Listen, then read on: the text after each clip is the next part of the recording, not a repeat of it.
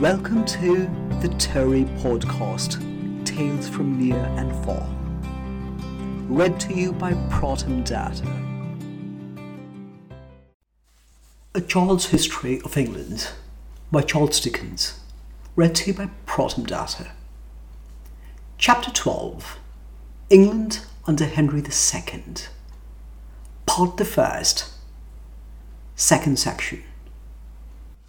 This is England in the early 1100s. Henry I is dead, and his daughter Matilda is married to the future Holy Roman Emperor Henry V. Now, they don't have any children, and um, after a few years, round about 1125, when Henry V dies, she remarries, now to somebody called Geoffrey Plantagenet of Anjou. Now, Henry I wanted Matilda to be his true heir. He had no other children. And with Count Geoffrey Plantagenet, Matilda came over to get the throne of England. Now, while she was crowned, what happened was the Anglo Normans did not really care much for Matilda and wanted her cousin Stephen of Blois to actually take over the throne. And so he did. Well, in olden times, people weren't really very progressive and didn't want Matilda to be queen. So Stephen Blois came and, you know, he always knew at the bottom of his heart that there is Henry the second who's been born to Matilda, who's going to claim the throne. And Henry knew that too. So he and Stephen came to a peace treaty around about 1153, and when Stephen died, Henry II began the Plantagenet rule in England by becoming king. Now, Plantagenet actually is um, a sort of a sprig of broom, sort of plant that um, they used to have on the um, hats and the berets and the crests. Although the Plantagenet crest, basically three vertical golden lions on a red shield that will define England for the next 330 odd years. So when Henry II took the throne, he realized that there was a lot of conflict between church and state now, Henry II had a great friend called Thomas Becket. And Henry II thought, well, why not have my best friend also run the Church of England? In that case, all the conflicts can go away and we can live happily ever after. And as life shows, the best laid plans of mice and men, in this case, the best laid plans of Henry II and Thomas A. Becket went a bit south. So now, let's get back to the book. Growing rivalry between Thomas A. Becket and King Henry II. All of a sudden, Thomas A. Becket completely altered the whole manner of his life. He turned off all his brilliant followers ate coarse food, drank bitter water, wore next to his skin sackcloth covered with dirt and vermin, for it was then thought very religious to be very dirty, flogged his back to punish himself, lived chiefly in a little cell, washed the feet of thirteen poor people every day, and looked as miserable as he possibly could. If he had put 1200 monkeys on horseback instead of 12 and had gone in procession with 8,000 wagons instead of 8, he could not have half astonished the people as much as by this great change. It soon caused him to be more talked about as an archbishop than he had been as a chancellor. The king was very angry and was made still more so when the new archbishop, claiming various estates from the nobles as being rightfully church property, required the king himself, for the same reason, to give up Rochester Castle and Rochester City too. Not satisfied with this, he declared that no power but himself should appoint a priest to any church in the part of England over which he was archbishop, and when a certain gentleman of Kent made such an appointment as he claimed to have the right to do, Thomas a Becket excommunicated him.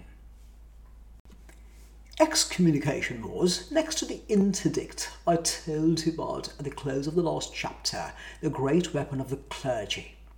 It consisted in declaring the people who was excommunicated an outcast from the church and from all religious offices, and cursing him all over from the top of his head to the sole of his foot, whether he was standing up, lying down, sitting, kneeling, walking, running, hopping, jumping, gaping, coughing, sneezing, or whatever else he was doing. This unchristian nonsense would of course have made no sort of difference to the person cursed who could say his prayers at home if he were shut out of church, but whom none but God could judge but for the fears and superstitions of the people who avoided excommunicated persons and made their lives unhappy. So the king said to the new archbishop, Take off this excommunication from this gentleman of Kent. To which the archbishop replied, I shall do no such thing. The quarrel went on. A priest in Worcestershire committed a most dreadful murder that aroused the horror of the whole nation. The king demanded to have the wretch delivered up, to be tried in the same court and in the same way as any other murderer. The archbishop refused and kept him in the bishop's prison. The king, holding a solemn assembly in Westminster Hall, demanded that in future all priests found guilty before their bishops of crimes against the law of the land should be considered priests no longer and should be delivered over to the law of the land for punishment. The archbishop again refused. The king required to know whether the clergy would obey the ancient customs of the country. Every priest there but one said, after Thomas A. Becket, saving my order. This really meant that they would only obey those customs when they did not interfere with their own claims, and the king went out of the hall in great wrath. Some of the clergy began to be afraid now that they were going too far. Although Thomas A. Becket was otherwise as unmoved as Westminster Hall, they prevailed upon him, for the sake of their fears, to go to the king at Woodstock and promise to observe the ancient customs of the country, without saying anything about his disorder. The king received this submission favourably and summoned a great council of the clergy to meet at the castle of Clarendon by Salisbury. But when the council met, the archbishop again insisted on the words, saying my order. And he still insisted. The lords entreated him, and priests wept before him and knelt to him, and an adjoining room was thrown open, filled with armed soldiers of the king, to threaten him. At length he gave way for that time, and the ancient customs which included what the king had demanded in vain, were stated in writing and were signed and sealed by the chief of the clergy and were called the Constitutions of Clarendon. The quarrel went on for all that. The archbishop tried to see the king, the king would not see him. The archbishop tried to escape from England, the sailors on the coast would launch no boat to take him away. Then he again resolved to do his worst in opposition to the king, and began openly to set the ancient customs at defiance. The king summoned Thomas A. Becket before a great council in Northampton, where accused him of high treason and made a claim against him which was not a just one, for an enormous sum of money. Thomas A. Becket was alone against their whole assembly, and the very bishops advised him to resign his office and abandon his contest with the king. His great anxiety and agitation stretched him on a sick bed for two days, but he was still undaunted. He went to the adjourned council, carrying a great cross in his right hand, and sat down holding it erect before him. The king angrily retired into an inner room. The whole assembly also angrily retired and left him there. But there he sat. The bishops came out again in a body and renounced him as a traitor. He only said, I hear, and sat there still. They retired again into the inner room, and his trial proceeded without him. By and by, the Earl of Leicester, heading the barons, came out to read his sentence. He refused to hear it, denied the power of the court, and said he would refer his cause to the Pope. As he walked out of the hall with the cross in his hand, some of those present picked up rushes. Rushes were strewn upon the floor in those days by way of carpet and threw them at him. He proudly turned his head and said that were he not archbishop, he would chastise those cowards with the sword he had known how to use in bygone days. He then mounted his horse and rode away, cheered and surrounded by the common people to whom he threw open his house that night and gave a supper, supping with them himself. That same night, he secretly departed from the town, and so, travelling by night and hiding by day, and calling himself Brother Derman, got away, not without difficulty, to Flanders. The struggle still went on. The angry king took possession of the revenues of the archbishopric and banished all the relations and servants of Thomas A. Becket to the number of 400. The Pope and the French king both protected him, and an abbey was assigned for his residence. Stimulated by this support, Thomas A. Becket, on a great festival day, formally proceeded to a great church crowded with people, and going up into the pulpit, publicly cursed and excommunicated all who had supported the constitutions of Clarendon, mentioning many English noblemen by name, but not distantly hinting at the King of England himself. When intelligence of this new front was carried to the king in his chamber, his passion was so furious that he tore his clothes and rolled like a madman on his bed of straw and rushes. But he was soon up and doing. He ordered all the ports and coasts of England to be narrowly watched, that no letters of interdict might be brought into the kingdom, and sent messengers and bribes to even the Pope's palace at Rome. Meanwhile, Thomas A. Becket, for his part, was not idle at Rome, but constantly employed his utmost arts in his own behalf. Thus the contest stood, until there was peace between France and England, which had been for some time at war, and until the two children of the two kings were married in celebration of it. Then the French king brought about a meeting between Henry and his old favourite, so long his enemy. Even then, the Thomas A. Becket knelt before the king. He was obstinate and immovable as to those words about his order. King Louis of France was weak enough in his veneration for Thomas A. Becket and such men, and this was a little too much for him. He said that Becket wanted to be greater than the saints and better than Saint Peter, and rode away from him with the King of England. His poor French Majesty asked a Becket's pardon for so doing, however, soon afterwards, and cut a very pitiful figure. At last, and after a world of trouble, it came to this. There was another meeting on French ground between King Henry and Thomas A. Becket. And it was agreed that Thomas A. Becket would be Archbishop of Canterbury, according to the customs of former archbishops, and that the king should put him in possession of the revenues of that post. And now, indeed, you might suppose the struggle at an end and Thomas A. Becket at rest. No, not even yet.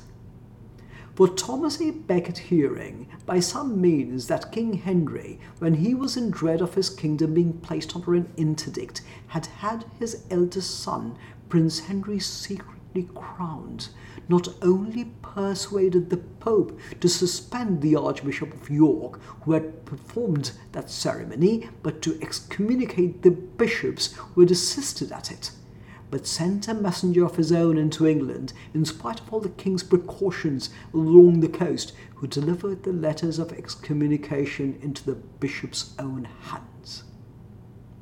Thomas A. Becket then came over to England himself after an absence of seven years.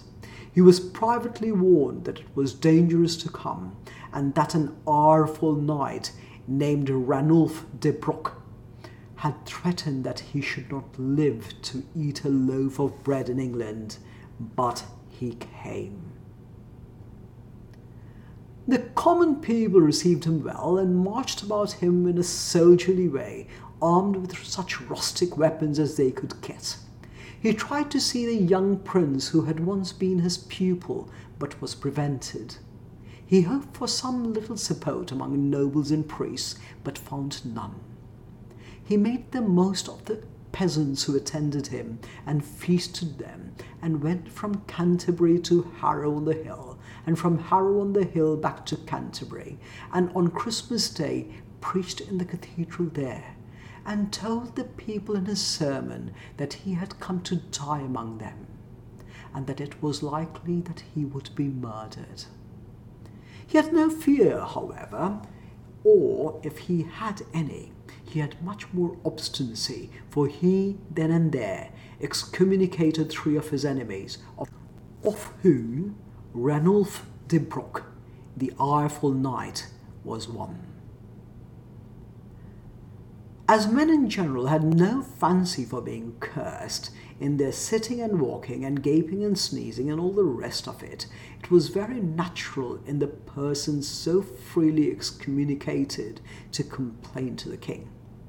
It was equally natural the king, who had hoped that this troublesome opponent was at last quieted, to fall into a mighty rage when he heard of these new affronts, and, on the Archbishop of York telling him that he could never hope for rest while Thomas A. Becket lived, to cry out hastily before his court, Have I no one here who will deliver me from this man? There were four knights present, who, hearing the king's words, looked at one another and went out. The names of these knights were Reginald Fitzurse, William Tracy, Hugh de Morville, and Richard Brito, three of whom had been in the train of Thomas A. Becket in the old days of his splendour. They rode away on horseback in a very secret manner, and on the third day after Christmas Day arrived at Saltwood House, not far from Canterbury which belonged to the family of Ranulph de Broc. They quietly collected some followers there, in case they should need any, and proceeding to Canterbury, suddenly appeared, the four knights and twelve men, before the Archbishop, in his own house, at two o'clock in the afternoon. They neither bowed nor spoke, but sat down on the floor in silence staring at the Archbishop. Thomas A. Becket said at length, What do you want? We want, said Reginald Fitzurse, the excommunication taken from the bishops, and you to answer for your offences to the king. Thomas A. Becket defiantly replied that the power of the clergy was above the power of the king, that it was not for such men as they were to threaten him, that if he were threatened by all the swords of England, he would never yield. Then we will do more than threaten, said the knights. And they went out with the twelve men, and put on their armour, and drew their shining swords, and came back. His servants, in the meantime, had shut up and barred the great gate at the palace. At first, the knights tried to shatter it with their battle axes, but being shown a window by which they could enter, they let the gate alone and climbed in that way. While they were battering at the door, the attendants of Thomas A. Becket had implored him to take refuge in the cathedral, in which, as a sanctuary or sacred place, they thought the knights would dare to do no violent deed. He told them, again and again, that he would not stir. Hearing the distant voice of the monks singing the evening service, however, he said it was now his duty to attend, and therefore, and for no other reason, he would go. There was a near-way place between his palace and the cathedral, and some beautiful old cloisters which you may yet see. He went into the cathedral without any hurry, and having the cross carried before him as usual. When he was safely there, his servants would have fastened the door, but he said, No. It was the house of God and not a fortress. As he spoke, the shadow of Reginald Fitzurse appeared in the cathedral doorway, darkening the little light there was outside on the dark winter evening. This knight said in a strong voice, Follow me, loyal servants of the king. The rattle of the armour of the other knights echoed through the cathedral as they came clashing in. It was so dark in the lofty aisles and among the stately pillars of the church and there were so many hiding places in the crypt below and in the narrow passages above that Thomas A. Becket might even had that pass have saved himself if he would. But he would not. He told the monks resolutely that he would not. And though they all dispersed and left him there with no other follower than Edward Grime, his faithful cross bearer, he was as firm then as ever he had been in his life. The knights came on through the darkness, making a terrible noise with their armed tread upon the stone pavement of the church. Where is the traitor? they cried out. He made no answer. But when they cried, Where is the archbishop? he said proudly, I am here and came out of the shade and stood before them. The knights had no desire to kill him, but if they could rid the king and themselves of him by any other means, they told him he must either fly or go with them. He said he would do neither. And he threw William Tracy off with such force when he took off his sleeve that Tracy reeled again by his reproaches and steadiness, he so incensed them and exasperated their fierce humour that Reginald Fitzurse, whom he called by an ill name, said, Then die, and struck at his head.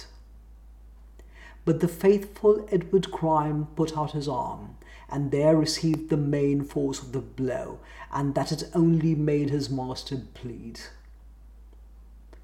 Another voice from among the knights again called to Thomas A. Becket to fly, but with his blood running down his face, and his hands clasped, and his head bent, he commanded himself to God, and stood firm. Then they cruelly killed him close to the altar of St. Bennet, and his body fell upon the pavement, which was dirtied with his blood and brains. It is an awful thing to think of the murdered mortal who had so showered his curses about, lying all disfigured in the church, where a few lamps here and there were but red specks on a pall of darkness. But to think of the guilty knights riding away on horseback, looking over their shoulders at the dim cathedral, and remembering what they had left inside. Thank you for listening. If you enjoyed it, please comment and please like it and subscribe. Please do let me know if there are certain tales from whichever part of the world you might be in that you would like me to read. Thank you.